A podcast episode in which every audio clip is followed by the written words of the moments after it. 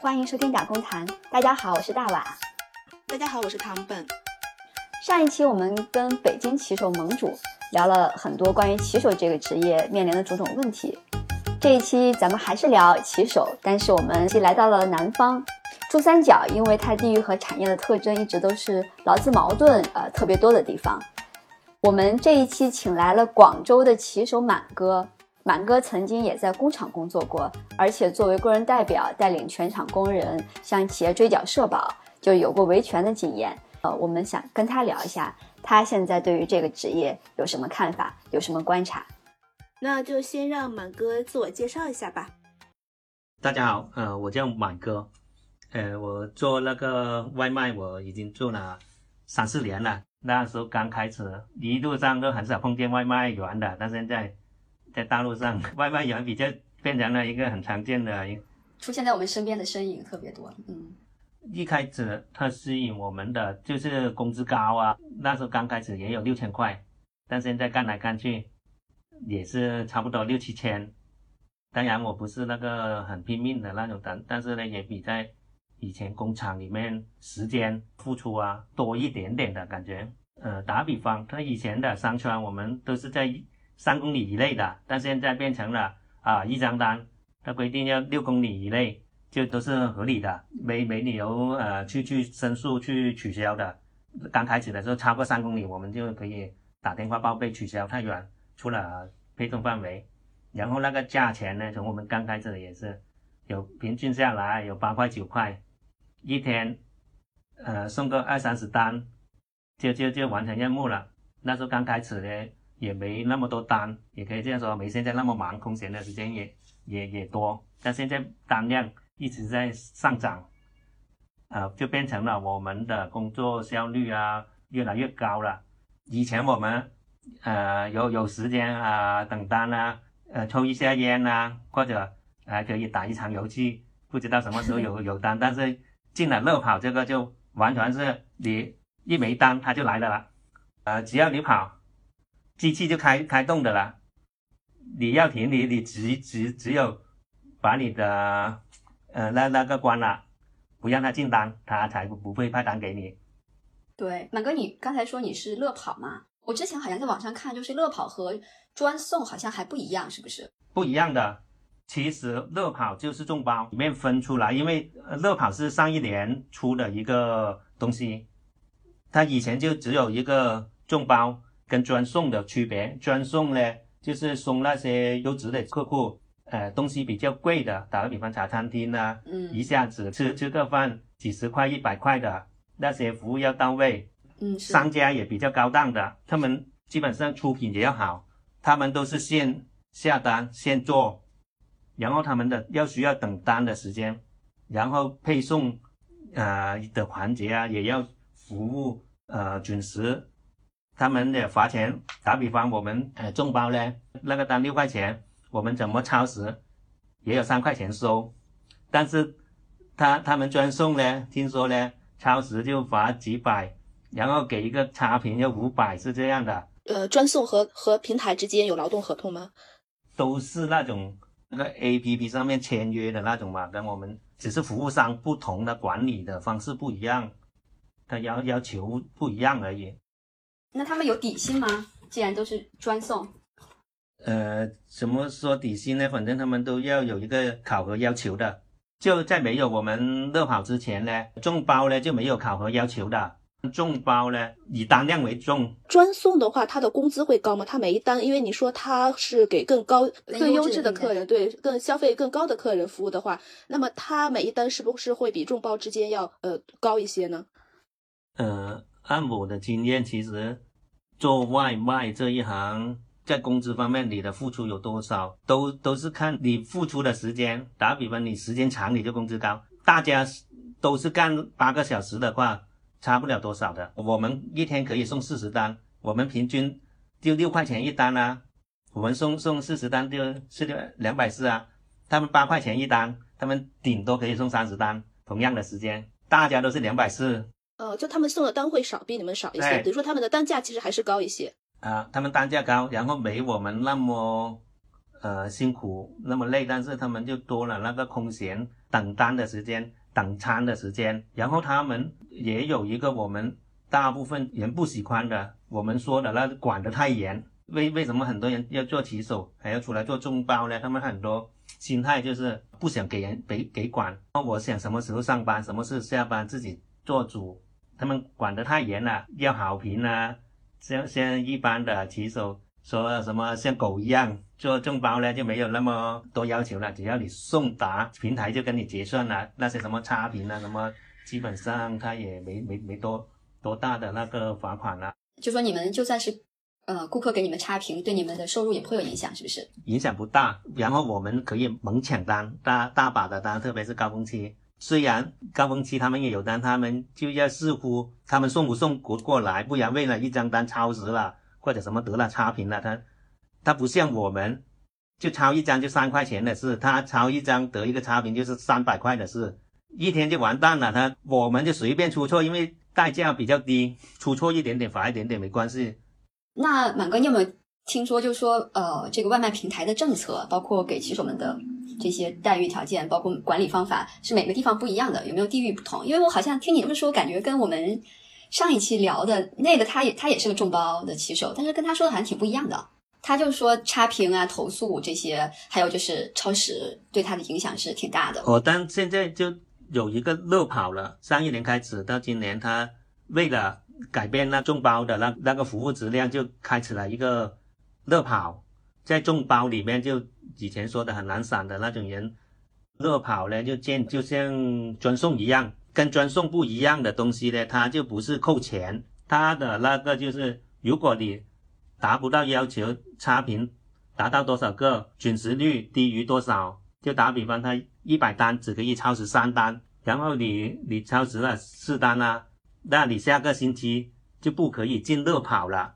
那为什么大家还想进乐跑？今天乐跑这这么多规定，最厉害的就是他优先派单。以前呢，很大部分都是靠运气，他什么时候来，大家坐在那里，那个单给谁给谁，一个很随意的，大家也没什么抱怨。然后他设了一个乐跑的，分成两个队伍了，就变成了乐跑先走，乐跑先得单，然后他他就给了一个权限给你，但是就有点像。专送一样也要求你的服务质量，所以它现在等于说平台是把这些骑手分成了就三六九等，就专送可能是最高一等，然后下来是中间是乐跑，然后最后是那种众包。众包的话，他可能给的单就少，他可能收入就少。然后乐跑的话，他如果优先派单，你接的单多，花的时间多，呃，你收入也就会更高一点。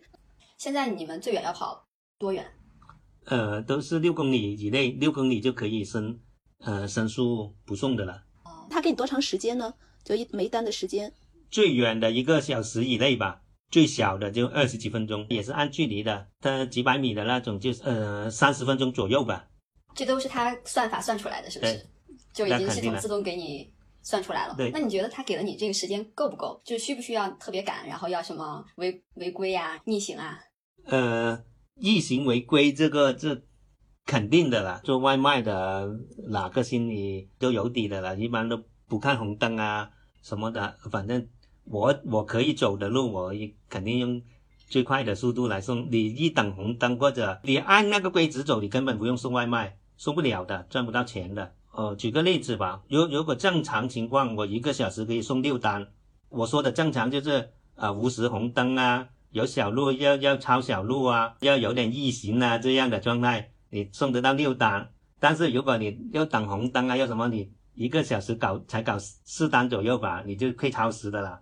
然后算起来，你一对比一横向对比，我拿六千块，你拿四千块，你根本就不会干呃外卖的啦。那说明他这个算法还是不科学的嘛？对你刚才说那，我就觉得特别有意思，你知道吗？就是明明逆行闯呃这个闯红灯就是不正常的，但是你却认为这是正常的情况。对呀，因为他那个时间，像像你们说的，我们不懂什么算算不算法，反正以他的时。规定的时间我可以完成那个任务的，没可能不违规，可以这样说。你不违规的话，你根本是送不了，或者说你那个，反正你就活不下去的了。嗯嗯。那除了这个交通方面，比如说商家他们可能会出餐慢呀，有一些别的这些意外情况会导致你会送晚误点吗？呃，有的，那肯定肯定偶尔会有有有有这样的情况，但是呃，因为我们做的也久，也有一个规律是哪些商家哪里会比较卡餐啊，你这个要做久了熟悉，包括在哪个商圈哪一地方哪一个商圈里面拿餐，那个地方塞不塞车，那个地方打比方有一个小学的刚刚放学时间啦，塞不塞车，你心里你一接单，你就要评估那张单需要多少时间。然后你就要控制，比方接了一个那那个学校旁边啊，或者塞塞塞的要命的，你就要减少你接单的那那个数量了，那个是可以调的。你愿意接最多是十一单，那你接了你就慢慢调小。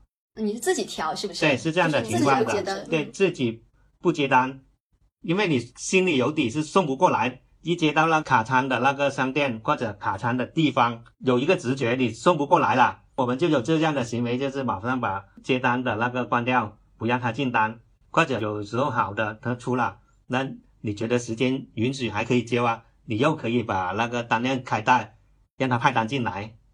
嗯，我听你这么说，好像这个还蛮对技术要求还挺高的。这个得是要老手才能达到你这样的这个这个能力对啊，这肯定是跟呃你的经验有关。如果你新手，很多新手，哎呀，等电梯等十几分钟啊，等到要哭啊什么的。那老手咋办？老手有什么方法？老手人家知道这个电梯慢。像我们知道哪哪个电梯接了哪栋楼，那那你肯定慢的，我们就调小了。说的难听一点，这个也需要技术含量的。就算我们跑调的最少，也比一般才干几个月的人跑的单多。因为第一，我们也不用看那个导航，也知道哪个商家在哪里哪里哪里，很多东西我们也知道。最讨厌就是坐那些电梯的了，有时候搞你十几分钟。是。你觉得你自己用了多长时间从新手变成老手了？嗯，大概一年左右吧。要这么久？要上手的快三个月就就基本上就可以混饭吃了。但是呃，很多地方也偶尔要看一下导航啊，或者什么，就间接的把你的效率降低的啦。然后它商圈一直一直变大，几年来它商圈一变大，我们就要看地图。我们送了几年，也还有一些地方没去过。但是很多新手呢。找商家什么都要看地图啊，问啊，浪费很多时间。打比方，他有三三十分钟给我们，我们就在考虑最后一单送那里，剩下一分钟、两分钟左右。如果他电梯啊或者什么，在这个红灯等一下卡一下，浪费了一分钟，你下一个就要猛冲的了，都都是这样算的。打比方接了六张单。第六张单最后的一个肯定是最后一分钟送到的，听起来是像平台设定了一个游戏规则，然后你你们这些骑手就要试图，然后在准确的那个时间内去把它准确的送到，然后要要玩转起来这种规则的感觉。对啊，所以你你你说他们的那个时间对我们有没有那个影响呢？有是肯定有的，但是对客户的体验这个影响更大。为什么他要把时间调小呢？因为打比方一年前。同一个地方的单给三十八分钟给我，那以前我是接六张单的，我一手三十八分钟以内我可以接六张单，不超时。但是他压缩了，给三十分钟给你呢，你就不敢接那么多了，那一那一趟只可以接四张单了。所以客人呢肯定是比以前快到手的。那最近那个网上不就说要呃多给五分钟啊，多给八分钟啊？你你觉得这个对你们有影响吗？有改变吗？嗯，肯定会改变啦。很直接的，它的改变就我们的工资肯定会增加的，因为我们又再拉一手单，我们也可以接多一单了。间接的，我们一个小时可以赚三十块的，他他给多五分钟给我们，我们肯定拿多一张单，那一小时的效率就等于三十五块了，就间接的把我们的工资涨了。然后客人呢，最后一个客人肯定要等多五分钟，我们不会平台给多五分钟给我们，我们也同样那么蠢。会拿四张单，然后剩下五分钟去到客人那里，剩下五分钟肯定不会这么干的。哎呀，我觉得马哥太太厉害了，你知道吗？我跟你聊，我就觉得什么什么外卖骑手困在系统里，玩玩转这个系统啊。对，这个就是，其实就是我之前也挺想跟其他骑手聊，就是大家说外卖骑手困在系统里，但是我们毕竟是人，我们是有能动性的嘛，我们活人还能被系统困死。就是想说有没有什么出口？听你那么说，我就觉得，嗯，就是果然，我觉得人还是人。对啊，其实呃，怎么说呢？很大部分越做的久的人，他对这种就有自己的那一套理念、那一套东西的。很多进来的，他虽然他的距离变大了，就那个范围变大了，还是有一小波。就我我对他的评估就是智商比较高的人，他还是在那个三公里范围以以内转的，他不配送远单，他不怕平台，他敢拒绝系统派给你的远单。但是这个就要求你的那个效率要高，它平台系统不是有一个级数啊，什么呃钻石啊，什么王者啊，黄金啊，有一个等级的吗？很多像我们做的久的老员工呢，他自己也有一套，因为他送的快，越送进单就越快，他们敢于拒单，特别新新手呢就不敢拒单，因为他一拒单了，你等级低，系统就不会派单给你。还还有这样子的规定？对，以前没有，呃，就现在有乐跑，就变成了三个人吧，一个乐跑，一个王者，中保里面也分王者，一个菜鸟，对不对？然后我们在那里站了，乐跑先走。第二张单肯定是王者接的，然后第三张单才才是菜鸟接的。嗯，有那么几个人呢，就玩的转，就是他们猛送进单，他们把单量提升了。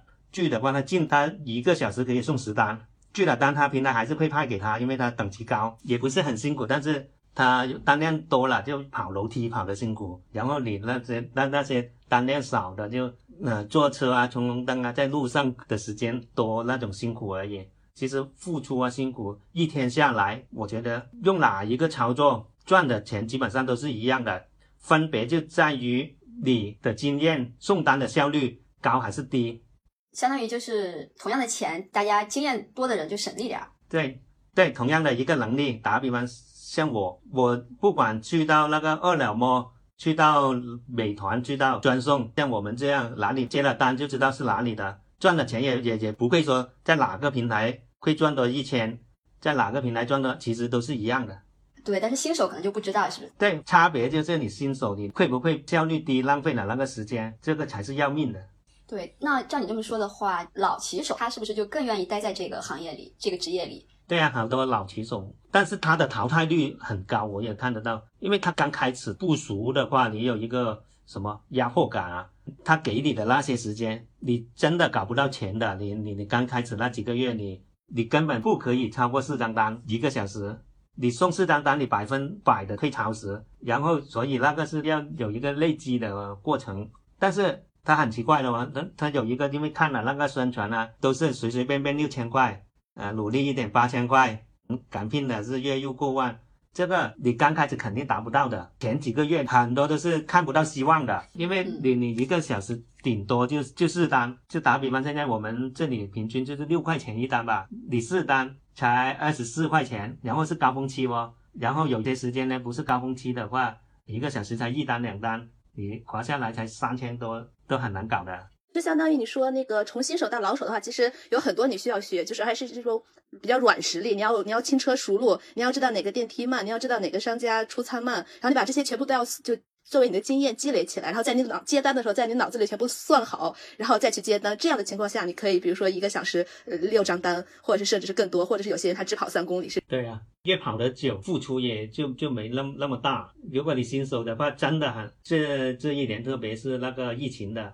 我身边好多朋友问我外卖好不好啊，我都不建议他来搞，因为学习的那个风险太大了。看到的最大的风险就是那个意外，你钱不钱呢？还可能是呃，你你只要熬过那几个月，积累那个经验，就就好像你你脑子里有一个地图，有一个路线，就慢慢积累就行了。但是我更不愿意他们进来的，就是我看看太多了，大大小小的意外。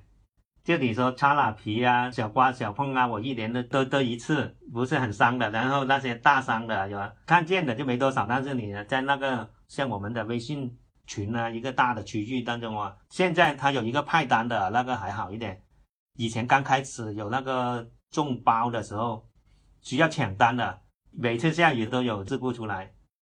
嗯，就像你说的，就除了新手和老手，除了在这个选择订单上面有这这方面的更多的经验以外，因为我们知道你送外卖经常会碰到各种各样的摩擦，不管是跟顾客也好，或者跟商家也好，甚至是跟什么保安呀、呃小区物业，经常有冲突，处理这个冲突的方面是不是也会不一样？我觉得那些只是有个别的，像保安的那些冲突，一般保安给不给进，哪里的保安怎么样，基本上你送过一次两次就知道，也不用跟保安吵的。如果一个老手的话，跟保安啊，跟各方面的人也也不需要吵的。他保安不给进，好，我打电话给客户，保安不给进，你要下来啊，不好意思啊，浪费我一点时间而已。但是你又不会因为超时去被扣扣钱。但是那个超时呢，我们肯定会被报备的。像刚才说的，你要把规则运用好，遇到我问题肯定第一时间打客服报备，就避免了好多的事情了。但是他们不是说那个报备基本上没什么用，而且很花时间，而且报备经常都是客服电话特别难打进去。他是有点经常转，就打比方，以前很容易点进他，后来呢变成了一个 按按哪个按哪个按几个号才可以连到客服。你你只要用心的，反正点就没什么。他他不会浪费你的时间吗？就报备的时候？呃，肯定会浪费一点点的，但是那怎么说呢？这个就就要分开来了。高峰期我手上有很多单，他保安不给的话，我第一时间肯定打打给客户的。保安不给，先一个核实，其实时时间不会太长的。如果存在争议，我只会在那处理那个事情，我只给他两分钟或者三分钟，我自己会有一个判断的。超过那个时间了，其他单会超时了，我肯定走的，也不用跟他急。哦，那那你东西没送到怎么办呢？我东西没送到了，因为我跟客户有了一定的沟通，他也不会不认账，因为有出现了问题，我才送不了给你。其实很多人，特别是新手，你不会用那里里面的规则，我你你可以运用的，包括他会录音的，我们知道啊，我们的通话有录音的。打比方，我打给客户说保安不给，这个肯定会录了进去的。我走人了，然后我要申诉的话，我回家打客服。要他调取录音，百分百过的，就说只要他申诉通过了，他就你就不会被扣。对呀，对呀，但是好多客可能是特别是新骑手啊什么的，就感觉哇扣钱了，麻烦了，这个单又又卡住了，其他单又又要超时了，为了一张单又把其他单全部超了。打比方，我送 A 的，手上还有 B、C 两个单，因为 A 的单产生了一个矛盾，送不了的话，你可以通过客服来来来搞定。但是 B、C 你为什么？会迟到呢，他就不管你的了，他那个没存在，跟他的有一个沟通，有一个谅解，你你不可以说为了 A 而导致 B、C 出问题，懂不懂？为什么我一定要走？因为我要保证 B、C 没有证据，我要保证送完 B、C 才跟你 A 的聊，这个平台才可以保障你。对，就就相当于你在 A 这块一直耽误时间，就像多米诺骨牌一样，后面的全部都会脱脱掉。对，所以你宁愿放弃这个 A，你先不管它。对呀。哦。明白，哎，那我刚才听你说，就是碰到问题都是找平台的客服申诉嘛？除了你跟平台中间，还有没有什么站长、什么管理之类的？呃，如果一般的众包呢，就肯定只可以打客服，因为他说是有一个站长，但是站长 我做了几年都没见过谁是站长，也没也没跟他聊过天。包包括现在我进了乐跑了一年了。然后乐跑呢多了一个小队长，他有一个这样的变化，就跟专送有一个相近的，至少你知道有一个管理人跟你沟通。然后我们有一个小队长，然后整个商圈也有一个站长的站，但是他他也讲明了，我们不可以越级，有事找组长，组长反映上去。所以我从做外卖这么久，那些站长就跟服务商一样转来转去。我们也知道今天是 A A 站长，明天又又又搞了一个变了 B 站长，今天是 A 服务商，明天是这个我们从来不管的，这这这，他要求你点进去啊，你就确认就行了，见都没见过。那这个站长他到底是承担什么样的功能呢？如果一般众包的，他就会承担了一个发信息，打比方，他会建一个群，在 A P P 里面建一个群，有什么通知。打比方是什么时候有奖励，什么时候要有的，特别是现在管得很严的，特别是交通事故啊什么的，需要有一个培训啊。但就一个发信息的作用了，按我的来说，就是也不存在什么管不管理的了。那你们比如说你出了一些矛盾纠纷，骑手之间的矛盾纠纷，或者是骑手就各种矛盾纠纷，呃，和公司或怎么样的，你们不可能找站长，说站长不会管任何事情，是吗？就不像以前公司那种啊，他是我的上级，有什么事情我要跟他去聊这样子。对啊，但是我也没见过有什么劳资矛盾啊，什么什么的。在我做了几年，只发生了一次，那时候单价降得太猛了，有一个反感吧，很多骑手，然后提提议有一个罢工，因为我们私自也建了一个微信群的，它最先的用意其实很多地方都有的了。我们说的就是查车群，然后慢慢的它变成了一个众包的一个个外卖员组织起来的一个聊天群这样。只试过一次，在那个群里面说哇，现在单价那么低，搞不了了，我们还不如啊，明天不干了。那时候一年前，现在差不多一年半了。打比方，我们这这个区有一千人的话，那那时候在我记忆中就大概是十分之一吧，一百人左右。呃，那天早上真的不上班了，然后就在那个商圈里面啊，吃吃喝喝啊，像就像我以前在工厂经历的一样，看见其他骑手在送在拿餐啊，就喝他一声啊，就去笑话他一下啊。更多的我们就肯定以这个行动来让他加入我们啦，对不对？但是根本是没用的，你有你不干，人家还是照样送。因为刚开始我们。肯定觉得啊，有那么多人会对平台会有一个影响吧，对不对？导致他瘫痪啊，基本上肯定是这个用意啊，导致他瘫痪就引起重视啊，就会。然后我们一看，根本没根本没事一样，你停你的工，然后人家还每个人就加跑多一单就行了，然后人家还还好多一点了。然后我们搞了一个早上，看见没效果，下午就各自散了。就间接来说，我们休息了半天而已，什么事都没有，直接给自己放假了半天。你刚才说，就是你们对待那些一起还是在运的那个骑手，就是像你在工厂时候一样，但是完了以后一点效果都没有。就是工厂可能就是有一个，它有个确定的范围，然后就有那么几百人、上千人，这个人数是固定的，然后大家都在那儿。但是这个骑手呢，就是可能全国几百万的骑手，然后你都不知道他在哪儿。那种感觉应该是跟工厂特别不一样吧？对，但是可能从心态上面来说，我我觉得送外卖的人就对对那个现金的收入的要求看得比较重，对那个什么福利啊、什么其他那那些东西的看得不是那么重，是有很多的这样不不同的。你觉得原因是什么？呃，群体不一样吧，我这样理解吧。因为做外卖的，我们基本上有时候。以前在一起等单啊，一起聊的，他们都说进来外卖的都是有故事的人，可以做外卖这一行的都是有故事的人，这个就间接的就表述了，其实其实送外卖很多一部分人都是他找不到工作，他进来的第一要求就是等钱花，他才会进来的，不不然如果他有一个好的工作，稳定的工作，他不会贸然进来的。包括我那时候进来也是刚刚被。被被被炒掉，然后这个门槛低，只要注册了，你有车就可以尝试来送了，然后来钱又快，自由，没什么管束，然后做久了就觉得确实它有它的道理，可以说跟我以前在工厂做的，就工厂的人呢，就有一个比较，就是他他比较轻一点了，清水一样平淡一点的人，做外卖的人呢，确实他们说的有故事的人。确实也有一定道理，因为他很多都是要么就是欠了一屁股债，或者都是一些不幸运的人，或者做做了小生意就亏本了，欠了钱，或者遇到了什么失业啦，又等钱花又没钱，反正都什么都是钱。一部分人呢，就是要么就是那些小年轻，他们不看重那个钱，就看重他的自由。你一天如果你上班八个小时，他高峰期占三三四个小时，这样说吧，一天两百块的话，你做一个高峰期。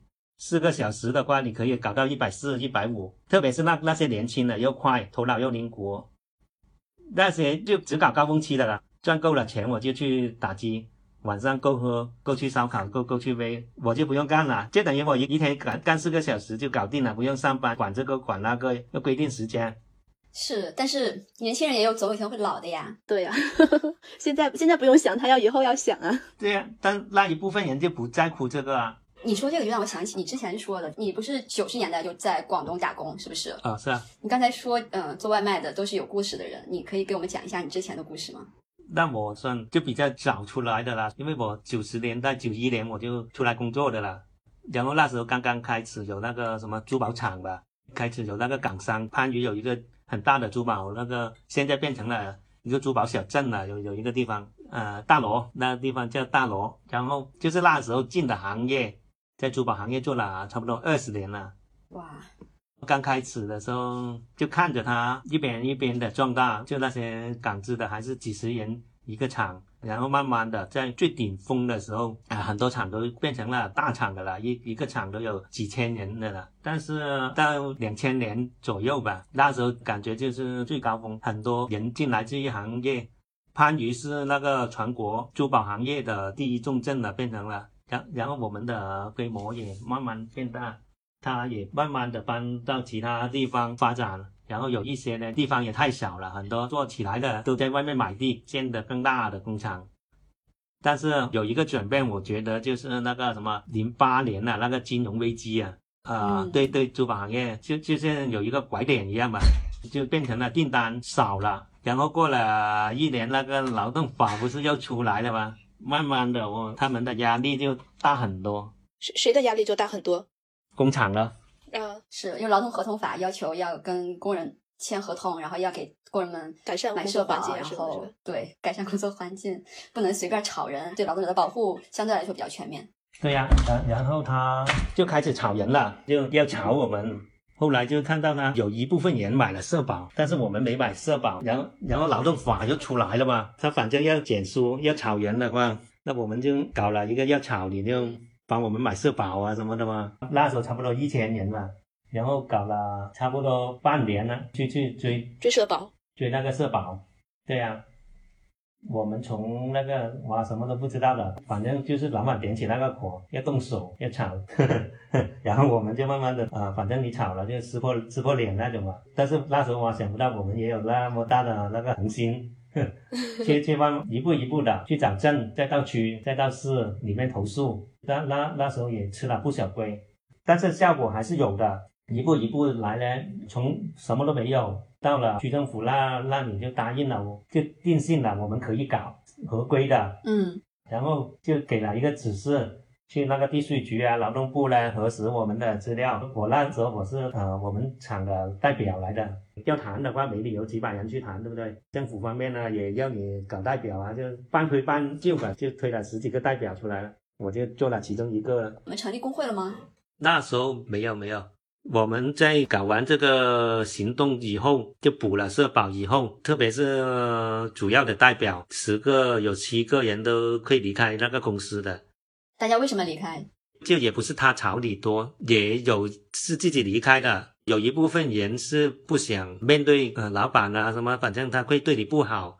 自己个人也知道冒了头，在公司里面没有什么发展了，然后整个珠宝行业也在没落，也在炒人减人这样。嗯后期我们也考虑过有发起要求工会啊什么，但是，呃，怎么说呢？搞完社保就完了，就没有以前那一股气。就你你想再组织起来，就没那个动力，没那么多人了。对，是因为组工会的话，它相当于是一个长期的过程，而且你也没有什么立刻就能看到的对呃诉利益或者诉求，对吧？然后大家就没有这个争强动力。对，说白了，你说要社保啊什么，还不是为了福利，为了个人的，像我们组织起来、发动起来，还不是算那个钱吧？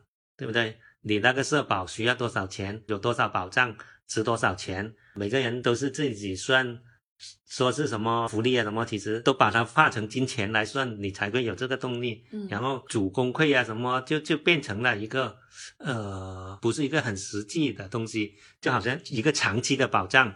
呃，有事了才可能发发挥作用，但是现在眼前最大的事情你给搞定了，就没那个动力，何况代表都分散了。嗯，对。那你是怎么离开那工厂的？当时？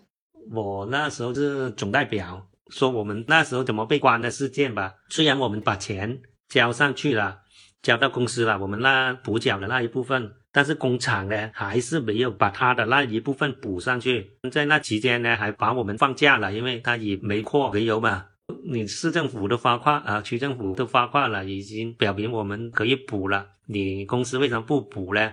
那我们才发动了一个一个行动嘛，就就在那天组织一个时间，一百多个人回去问老板给个答复吧，就围着那个公司，围着那个老板，在那里我们僵持了一天一夜啊。后来呢，他们也报警了，就拘捕了我们的两个代表，我是其中一个，还有一个女的，就以那个非法拘禁在看守所关了三十天，然后在我们蹲的时候。公司可能看见我们的那那个力量吧，也有可能是政府也会给他压力，对不对？发生这样的群体事件，反正在那段时间就答应交了，也也也马上搞定了，字也签好了，但我们放出来的时候就完全搞定了。然后我跟那个代表呢就被公司炒掉了。那时候我其实是在心里面有一个不忿的，很火的，他以那个我们旷工为由炒掉了。在我心目中呢，你旷什么工呢？不是你搞的，我会被关起来吗？对呀、但是这个啊出来了，就反正后来又打了一点官司，又没什么维护。要把我这个矿工这个罪名搞掉呢，就先要告那个公安局，就平反我们的罪名。我们不是犯法才可以把他矿工的那个推掉吧？但是这个又是一个漫长的那个法律过程，最主要的还是家里人还是有点意见吧，因为毕竟我们追那个搞也搞了一年多，我又是带头人，又被关了三十天，在这个过程当中，家里人会给一个感觉就是哎呀还要闹啊，给一个情绪过来，自己就觉得哎哎不搞了，就就这样的状态啊，就慢慢的后来呢就重新的找工作，嗯。又做了几年的那珠宝，然后这个行业就慢慢的淘汰人了，我也开始老了，都四十多了，呃，就淘汰了，呃，偶尔的就在网上看到招人哦，这个外卖哦，就进了这个行业了。嗯，那你肯定对于碰到这种工人们和企业的矛盾的时候，怎么样去提出自己的诉求，这方面应该是有很深的经验吧？经验也怎么说呢？也也试过，但是不知道现在有没有不一样了。但是，反正我有在工厂里面有过这个维权的经验的话，间接的，在我送外卖这个行业当中，我也慢慢的心里有一个想法吧，哎，他他有哪里不对呀，或者有什么方向可以参考一下这样的想法。但是在我的对比当中呢，它有一个不一样，我们工厂呢就很容易的，因为都在一个小的团体、小的圈子，顶多就一个厂，范围不大，互相通知啊，或者什么，呃，也比较容易。虽然美团呢对我们什么呃那么多要求，那么多规矩，心里也知道他间接的把你的工资啊调低啊，要求也变多啊。嗯。但他有一个不同，就是他的范围太大了，外卖员的那个人也有很多，就不像一个工厂的，顶多就是打比方，你一千人就一千人，几百人就几百人，你马上就可以把他们凝聚起来，认识起来。只要在那里说一下，就就就有那个影响力了。但是在外卖行业这个圈子太大了，你发出的声音都不知道谁谁谁。对，不知道是谁在听，有没有人在听？对，就是这个意思。你怎么宣传来打比方，在跟同样的骑手聊天的时候，但发现一个更要命的一个东西，就是他们就是要钱，不要命。就我说的命，就是那种给你的那种，就金钱以外的那些保障。他们对那种的渴求就不像我们以前在工厂、在公司里面，呃，特别是劳动法出来啊什么的，公司也会慢慢规矩点啊，就看到他的变相的就承认法律、承认劳动法的那些东西。比方在以前的日每日没夜的，后来劳动法出来了，他也什么有五天制啊，那个时间啊，那个工时啊，也加班费啊，给够你啊这样的。加班给加班工资。对呀，就正规很多，他间接的就给了我们的一个。老板也会怕那个制制裁，怕犯法，但感觉现在好像做外卖员呢，有一个看法就是外卖员也知道他在压迫你啊，压低你啊，但是他们更看到的一个说法就是，要么就干，要么就不干，这个就完了。他对这个行业呢，就是这样的想法。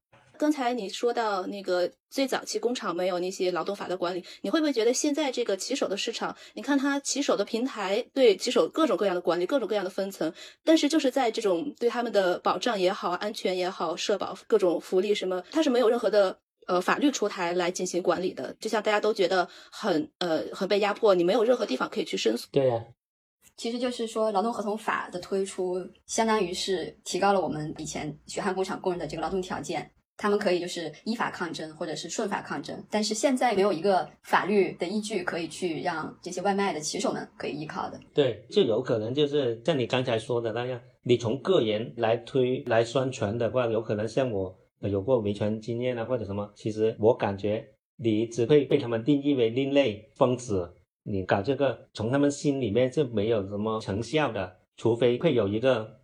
宣传或者国家层面或者什么给他们看到有一个希望，先打动他们的那个条件，哎，有这样的可能哦，就好像赌博一样，可以赌哦，就好像我看了现在有一些文章啊，对外卖员啊有一些响应啊，全社会都有这样的说法了，是认同了，对，然后可能才有这样的心态的转变，然后从我我一直以来的心路历程吧，因为我刚做外卖的行业，刚进来的，我是很害羞的。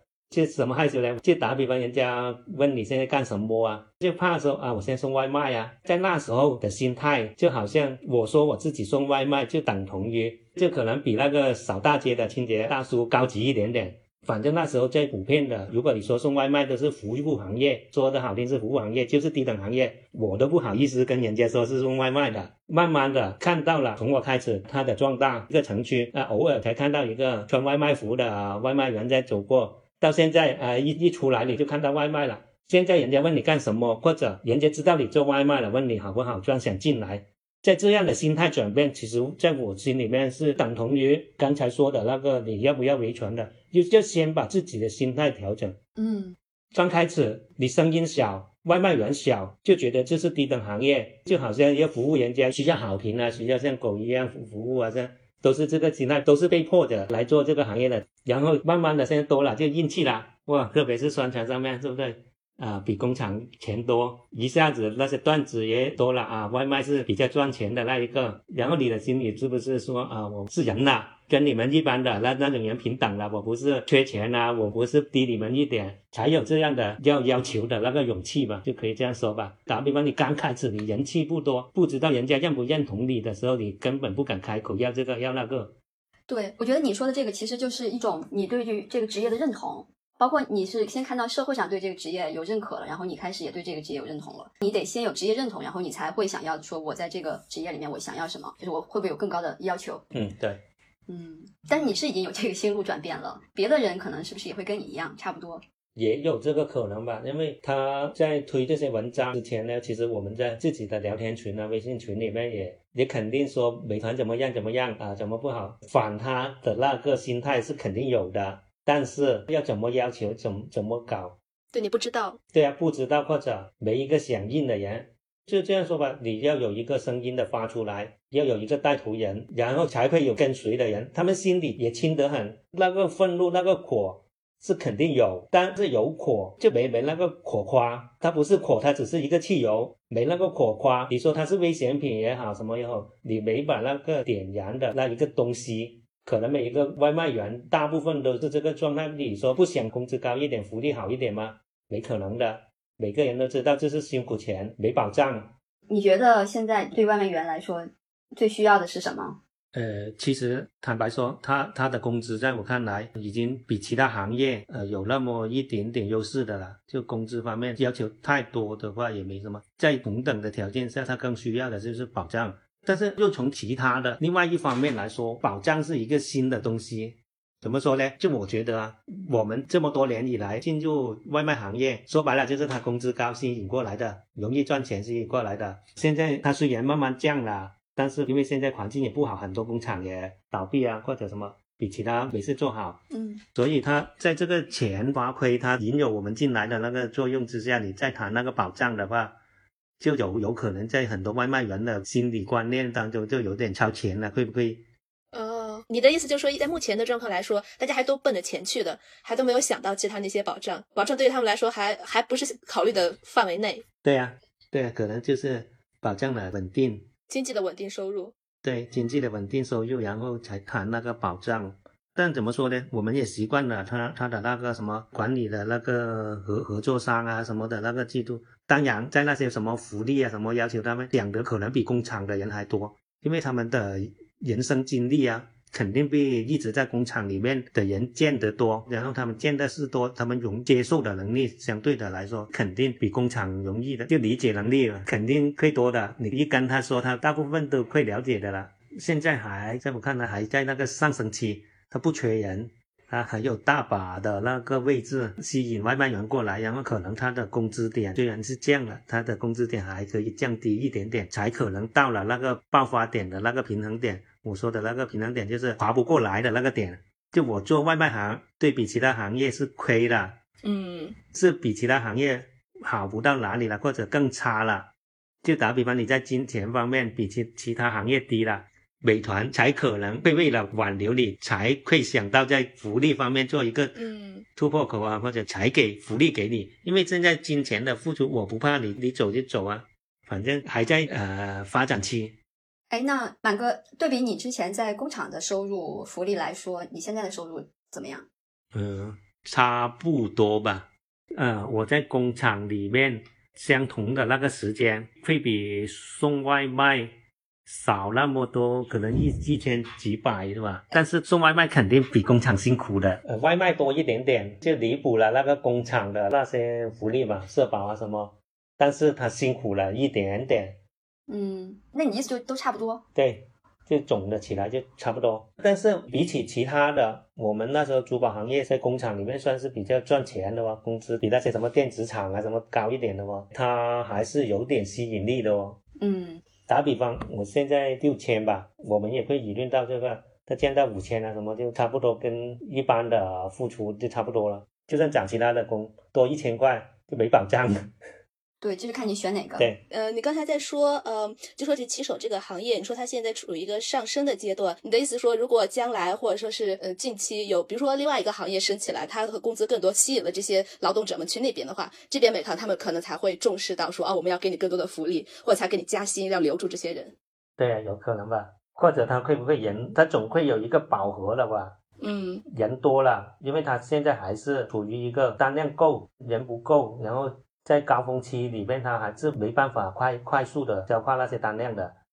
哦，那所以你骑手接的单也多，所以骑手挣的钱也多，所以大家才愿意留在这里。对，所以比较辛苦，比较有风险。可能可能还有一个有可能就是他人差不多够了，到了一个瓶颈了，赚不到钱了。大家都在评估，其实现在找工作也不难，找一个好工作难了。但我们我们聊的很多都说。哎，他到了哪个程度就不干了？呃，少于多少就不干了。其实好多行业啊，什么我们都有有有一了解，大概做什么多少工资啊，有也有聊过。反正就是没让你转型的冲动，那个吸引。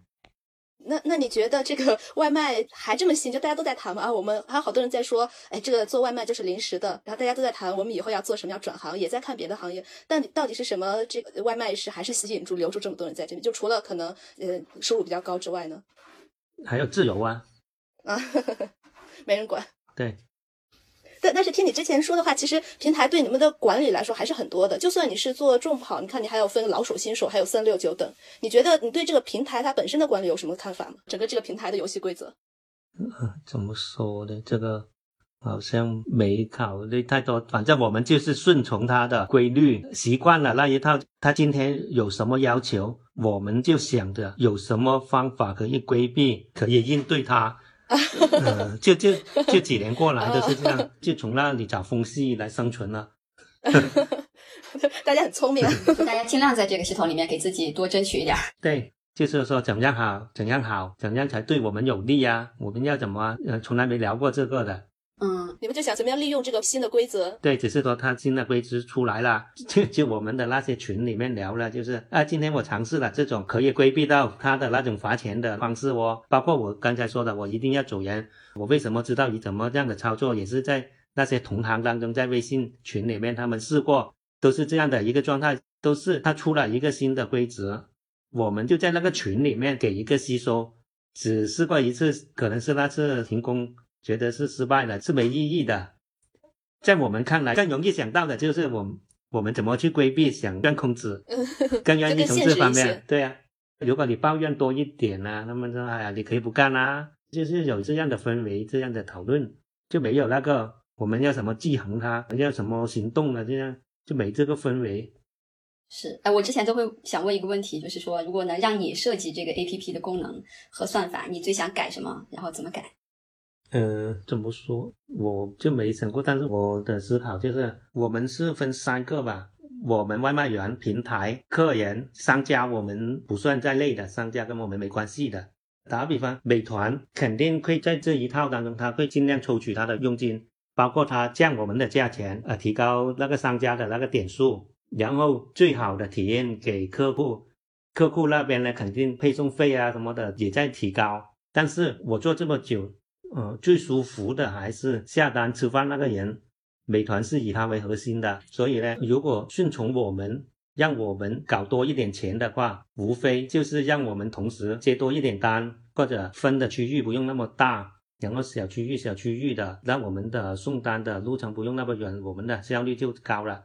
但如果把商圈搞小呢，就影响了美团的那个效率了。为什么要扩大商圈呢？它就要扩大它的营业额、它的客人流量，这个是它的一个发展赚钱的那个基础。如果压缩那个范围的话，我们也可以搞得到多一点钱啊。我们送的是订单啊。另一方面，如果加长我们的时间，按以前的时间来送的话，客户的那个体验就变差了哦。所以这个是一个呃很难考虑各方面的那种东西来的。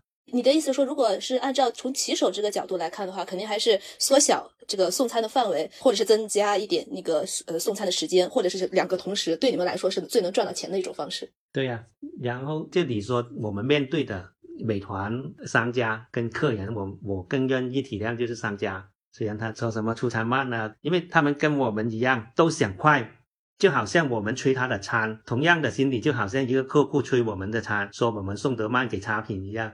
其实我们也想送快一点，我送快一点，我不是送多一单了吗？可以，其实这个是互相不理解的一个东西而已。我们跟商家是同样的，处于一个最低等的、最被剥削的一、一、一、一一个群体来的，所以呢，肯定就商圈变小了，然后时间变长了，对我们就有利了。但你说呢？那些客人打比方，他说我们迟到啊，什么配送慢啊，这个呃，相对还是遇到的不是比较多，或者我们比较反感的。我们更反感的就是送到那里了，他们让我们帮忙扔垃圾，或者在我们送的过程当中，要我们帮买烟啊，帮买水啊，这个我我们更加不愿意。对啊，但是这个又是对于我们的考核很重要的一个，他的那些要求，我们就变相的要承受。就是客呃客户说什么，你们都得要去做，你们不做的话，客户给你差评，你就没办法。对啊，不然他说一个差评在专送里面就是几百块的问题，在我们给多一个差评，如果我们超过了一个一定的数量的话，我们下周就进不了乐跑，也是很很直接的影响了我们的收入了吗？对，所以我们硬着就给一些不合理的服务。你说框架以内的服务，我们是没意见，但是你不合理的导致我会带情绪的，会起冲突的一些东西咯。他要求你顾客就是上帝。但在那些要求里面，就表明了我们的那种服务，这个是最不好的。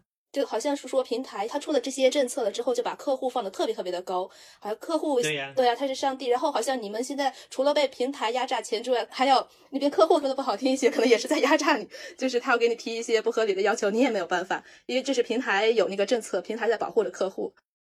对呀，就为了他的那个体验，就影响了我们，这个我们是肯定带情绪的。呃，我我看网上说，嗯，很多就是现在外卖骑手都是八零九零后，反正就比较年轻的那种。那你是四十多才入行，你有什么感触吗？嗯，就好像我们在珠宝行业的一样，我们肯定同样的搞不过年轻人呢。为什么我会搞那么少钱呢？其实如果正常的状态，一个八零后九零后的话，你搞七千块是可以的。像我们这个年纪超四十的话，一百个可能有十个人左右吧。因为你毕竟是体力啊，他们可以做十个小时，你不行啊。他他他们一下子跑几个楼梯，你不行啊。但你刚开始就就可能这个差距会大一点，但是做久了，因为有那个经验了，比年轻的还是省了一点时间，有那么一样的竞争力。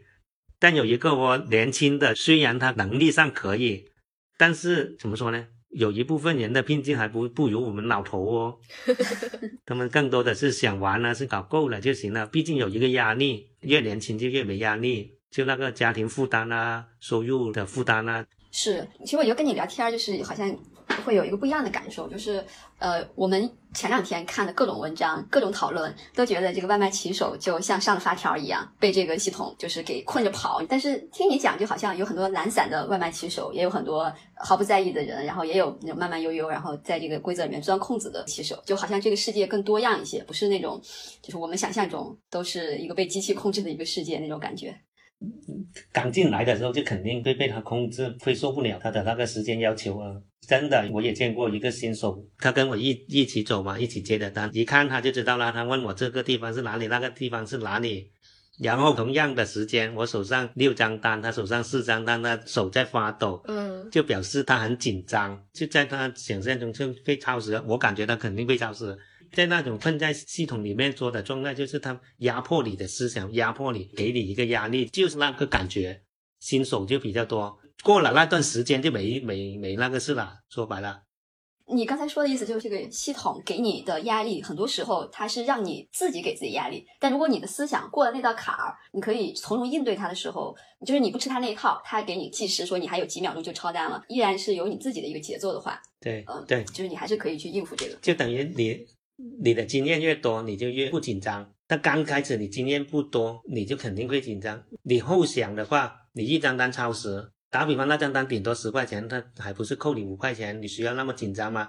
但是但是话又说回来，在我们这些做了那么久的当中，我们的心里面肯定不想超时，在那一刹那，它就不是五块钱的问题，就给一种莫名的情绪。超时的后果什么什么的，不给超时，超时是很严重的。嗯，就不是你后来想就五块，但是在那一刹那快超时了，真的会疯的，就没想那么多。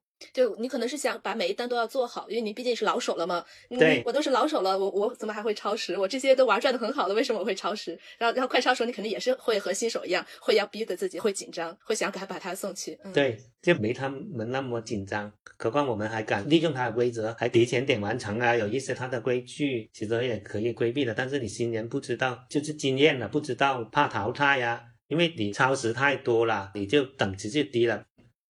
就变成很复杂的一个心理，就不是那一单的问题，是连累很多赚不到钱的问题，所以那个压迫，那个感感受是那么难受而已。就那个时间出意外是最多的，一般不会出意外的，就是那一刹那，他时间逼着你不想他超，你就要超近路，你就要冲红灯，你就要逆行。打比方，你会不自觉的看一下手机导航啊，查一下定位啊，这样你一边开又不想停哦。嗯嗯。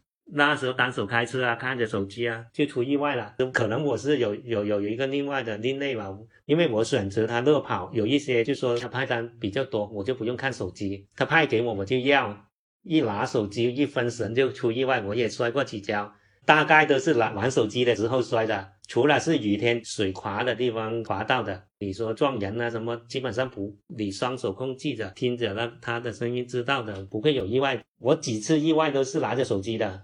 就你像刚才说这种快超时的那种心理状态嘛，我就想说，这种不管你是说是害怕罚钱也好，还是你说你不想超时，各种那种他他好像那种逼迫你那种心理状态，其实还是这种平台它的规定，然后强加在就是大家骑手的身上。所以不管你是老手新手，你都会特别急，然后你都可能会出现一看手机出现意外这样子。对，它会影响你那时候的一刹那的冲动的。他这种时间对你的这种控制，对你就是让你不断的提高你的工作效率，他的这种手段跟工厂里面监工啊，对我也想到了流水线啊什么那种，就是有没有？你觉得有没有可比性？他们的一个不同在哪？就谁更厉害？我我们比他那个好那么一点哦。虽然我们就急的时候比他们急，但是我们狂的时候我们可以做主哦。就就好像我前面说的，我我可以差不多把我的能力承受了关掉。然后，但是流水线，我我以前看他们的流水线是，打个比方要去厕所也要举手哦，你还限限制你去多少次哦。对对，也是，是是是。但我们他只是以你的数据为考核，计件的。反正我们就是一单多多少钱，对不对？你送的怎么样怎么样，没投诉就没事，有投诉就这样而已啊。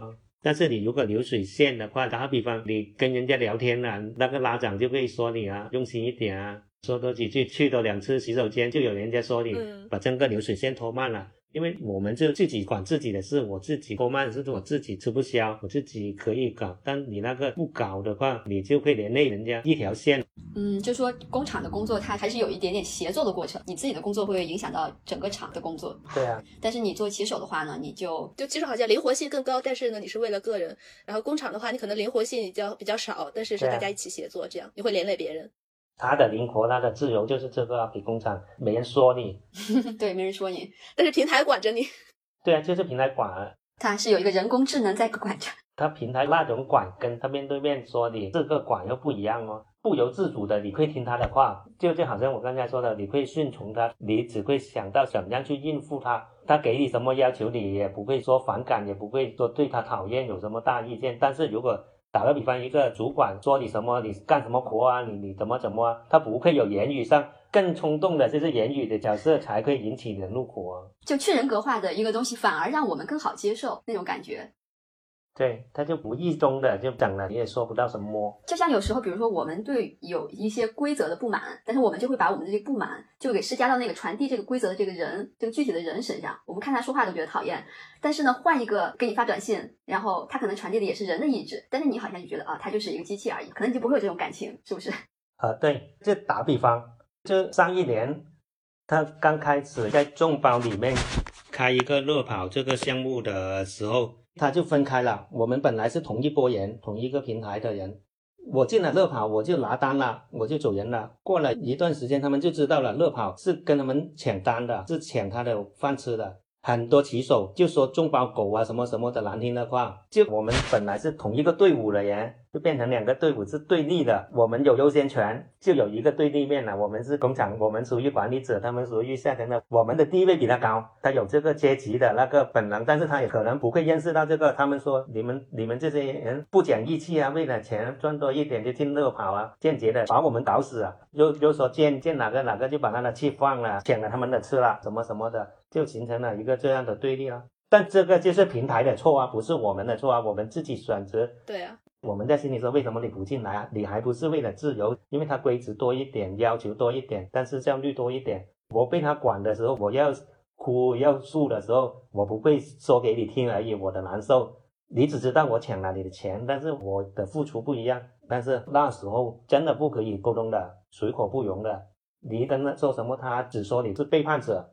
但现在多了，久了，一年多了，然后有有一些不进来，不进来，看着看着也进来。做久了，我们觉得这个平台虽然是单多了，但是真的会累很多。如果干久了，会有一个疲惫感的，特别是它会有一个什么冲单，像这个夏季有一个冲单奖吧，它连续十一个星期，它平台最基本的要求就一个星期两百单就行了，啊，一天跑三十单，但是给那个奖励给你的话，差不多要跑到一个星期三百单。你才可以拿到那额外的三千多，很多骑手都为了那三千多拼命跑，拼命跑。刚开始就两百五是很轻松，只要加一下班，呃，努力一点就搞搞得到了。慢慢的就加到三百，你就超于能力了，就等于你个人的能力已经极限了。最后几期我都放弃了，我都没跑了，就等于什么都没有了。这种好像还是让我想到和那个工厂的对立，就是工厂为了加快这效率，还开快流水线，你没有办法，而且工人是非自愿的。而这种呢是平台推出啊，我们有一个活动，大家自愿参加，好像说的是很自愿，但是其实大家为了钱肯定都想去参加，然后你可能就会特别特别拼命，但是你还不觉得哦，我是非自愿，你会觉得我是自愿的去参加这些事情的。对啊，其实我们心底上也觉得那个每一单的配送费已经到了一个瓶颈了。它不会再降，再降的话就已经吃不消、退不干的了。它现在就是奖励，用一个奖励的方法，某一个季度有一个多钱的奖励，让你充，你勤奋你就拿得到，你不额外加班你就拿不到。但是现在我觉得这几个月下来，都把很多人都搞累了。嗯，肯定呀，就像玩游戏一样，你玩玩着也不一定会上瘾，但是玩腻了。对，我觉得有点反，可能有点情绪会反感，不像以前了。就听他的来应付就算了，现在就有一点欺骗的性质在里面，因为我拼命了不一定拿到。嗯，以前来说呢，你改改改，我还是能拿得到，可能比其他其他行业好的一个待遇。但现在拼了命也不一定会会很好的那个。作为一个老手，满哥，你对年轻的骑手，如果他们听我们节目的话，有什么想说的吗？建议或者送给他们的话？呃，年轻的新手，我觉得我是很不建议进这个行业的。虽然钱是有，我看中的第一就是安全，它多多少少会有意外，这个是最大的问题，出意外的几率比工厂比什么都要高。对，但是它保障我看不到它，因为你毕竟你你在我的耳闻啊，我看到的东西来说，你在工厂做啊，多多少少你可能会给你工伤啊什么什么的那些，嗯，但你这个就不好说了，怎么搞啊，怎么办啊，也可能没有一个很规范的那个东西。看不到很规范那个东西，可能觉得这个是很大的危险的，不建议。然后在钱方面吧，就处于一个差不多在那个做与不做之间考虑，就可做可不做之间考虑的点。说实在的话，进来的投入跟收入比以前有点差距的啦。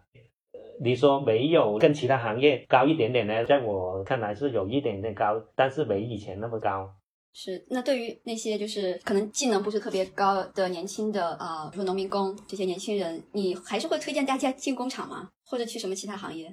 但进工厂呢，现在工厂也不好不好做啊。如果进一个什么工厂，从我追过那个社保啊，年轻的时候看的，呃，以金钱为账，随着年纪的变大，你就感觉那个福利、社保啊，那个保障的重要。所以找工厂的话，也找一些有保障大一点的工厂。哦，还有一个就是，你说我们玩玩转这个平台啊，到了一一定的经验，其实可以这样说，就没有上升的高度的了。就你一天呃搞多少单，搞多少钱，就定在那里了，没有上升的空间。嗯，它跟工厂有一个不一样的地方。对，你可以从一个小员工变组长，变管理，你可以有一个进步的空间。像我们进了外卖行，你送外卖还是送外卖的，就多少钱就多少钱，没一个长远的，可以说升迁也好，发展也好，到了那个点，那个水平是多少就多少。就看不到高度，对，甚至可能会随着你的年龄的增长、体力的下降，你反而可能还会减少收入，效率下降了，就就就就就你不淘汰他，就人家淘汰你。所以特别是年轻的，你尝试一下搞一下快钱也行。他们说他们的好是自由，来钱快，来钱多，但他也有一个不好，特别是对年轻人不好，就是太自由了。你年轻人不需要自由了，你自由你就学不到东西，你就没有那个上上升的意识，没有学习的意识。是这个职业，它没有一个晋升的空间，最多就是你做到老手了，然后你就到头了。对呀，你一个外卖员永远不会变成一个什么呃站长啊，或者什么。嗯，就像平台一开始宣传，可能吸引大家就是哦，一个是自由，一个是来钱快，但是他不会说是这种负面的情况。自由，但是你的代价是什么？来钱快，你的代价是什么？他不会宣传这些，然后会吸引，尤其是一些年轻人，他向往金钱，向往自由。嗯，那我们今天聊了这么多，那你是明天还要继续跑单？明天肯定要跑了，七八点吧，早上八点。就要有人叫早餐吗？哦，好早啊。对，呃，二十四小时都有人跑，其实。现在就是那个宵夜的时间啊，像我们这个年纪的就不跑了，现在都是年轻的开摩托的去跑。那那你一般做到几点晚上？晚上啊，八点了。哦，那基本十二个小时这样子，你给你自己的规定。哦，就中午休息一下了，因为不休息呢就会有点累，就中午休息两个小时，反正我我自己就控制上班时间八个小时左右。然后感觉就最多的人最拼命的就是结了婚有家庭，嗯，有压力的那种人就十个小时，然后他们又有体力又可以拼。其实大部分人都是那那种，所以说外卖行他们也赚到钱了，也有一些可以买楼啊什么的。但对比来说，就没有工厂那么多的人买车买房。啊，就大部分人还是比较没钱的。对，穷人多一点，他就不像工厂一样，你的岗位越高，打个比方。你做到管理了，又工资高，他就不是这样，没有那个等级，就是做的时间越长才越多钱呢。对，刚才说什么专送、乐跑和那个众包。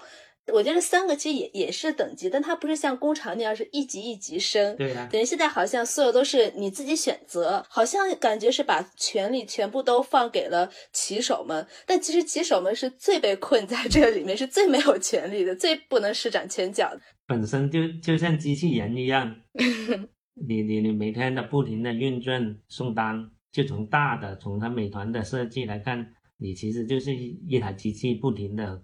不管你怎么呃送单，反正他送一张单就是在运转而已啊。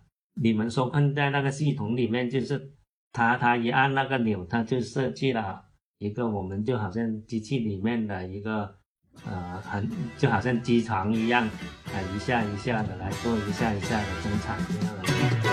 我哋呢班打工仔，通街走的直头系坏肠胃，揾嗰些小道。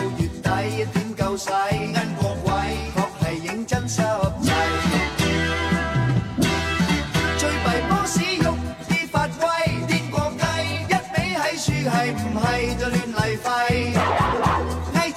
身块面。